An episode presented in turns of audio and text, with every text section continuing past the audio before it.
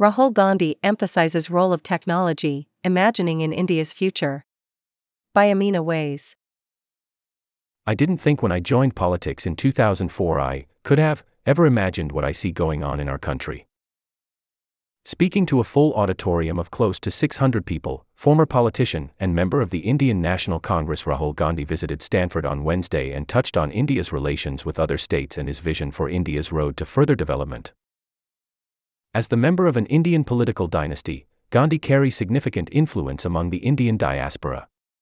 However, in March 2023, he was disqualified from Indian Parliament in claims of defamation for his opposing remarks against the popular Bharatiya Janata Party's BJP leader and current Prime Minister Narendra Modi. The BJP is the largest political party in India and is generally known for its right wing politics and Hindu nationalist ideology. Gandhi is the first person to receive a maximum sentence for defamation. To get the maximum sentence, to be disqualified from parliament, I didn't imagine that something like that was possible, Gandhi said. But then, I think it's actually given me a huge opportunity.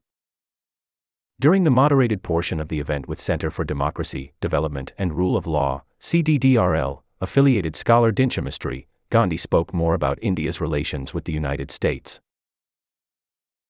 I think there is a lot of good work that has been done from the 90s. I don't see the acts of imagination. I don't see the crystallization of a vision, Gandhi said. There is military cooperation. That's fine. That's important. But it can't just be military cooperation. In speaking of global production, Gandhi imagined a different future for India.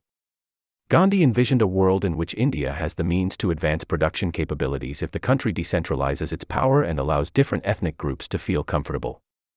Gandhi emphasized that India and other democratic states alike must compete against Chinese production, which he claims is an authoritarian model that, has got a handle on production.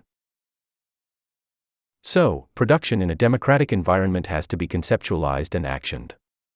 And I think India has a central role in that, Gandhi said. You have to make people of different ethnicities comfortable. You can't let them feel that their language is threatened or their culture is threatened. When asked by Mistree how India could carry out this role, Gandhi responded with a very clear answer tapping into different markets.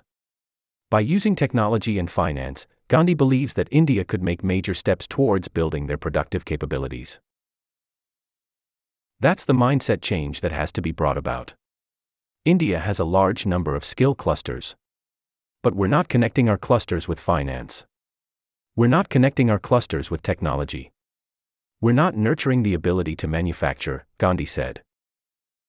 In his final statements, Gandhi took a more positive outlook, encouraging transformation and imagination in India. He hopes that India can use power, by being closer to the truth and hearts of people, rather than force in order to bring unity and development to India. I think there are difficult times. But there are also times of opportunity. I think there are times when imagination, as I call it, acts of power will resonate and can transform the way we think about ourselves, Gandhi said.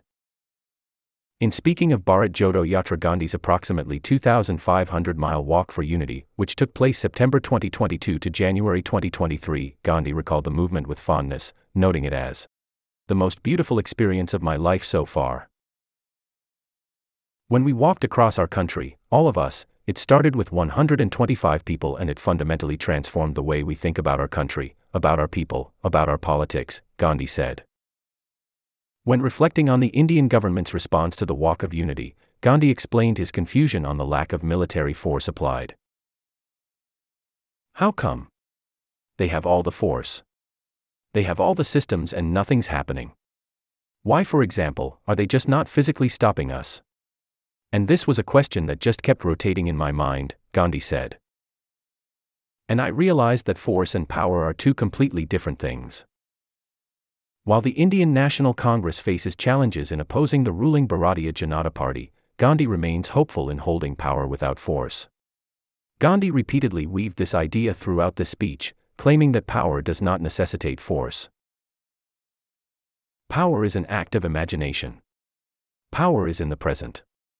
And power comes when you go close to the truth, Gandhi said. The reason we could not be stopped at first was because we were waving around near the truth. One comment from engineering student Armin Sharma 24 spoke of Gandhi's unique position in seeking international support at such university talks, while his opposition does not generally take on such endeavors. I'm not seeking support from anybody. I'm very clear that our fight is our fight, Gandhi said. But there is a group of young students from India here, and I want to have a relationship with them, I want to talk to them.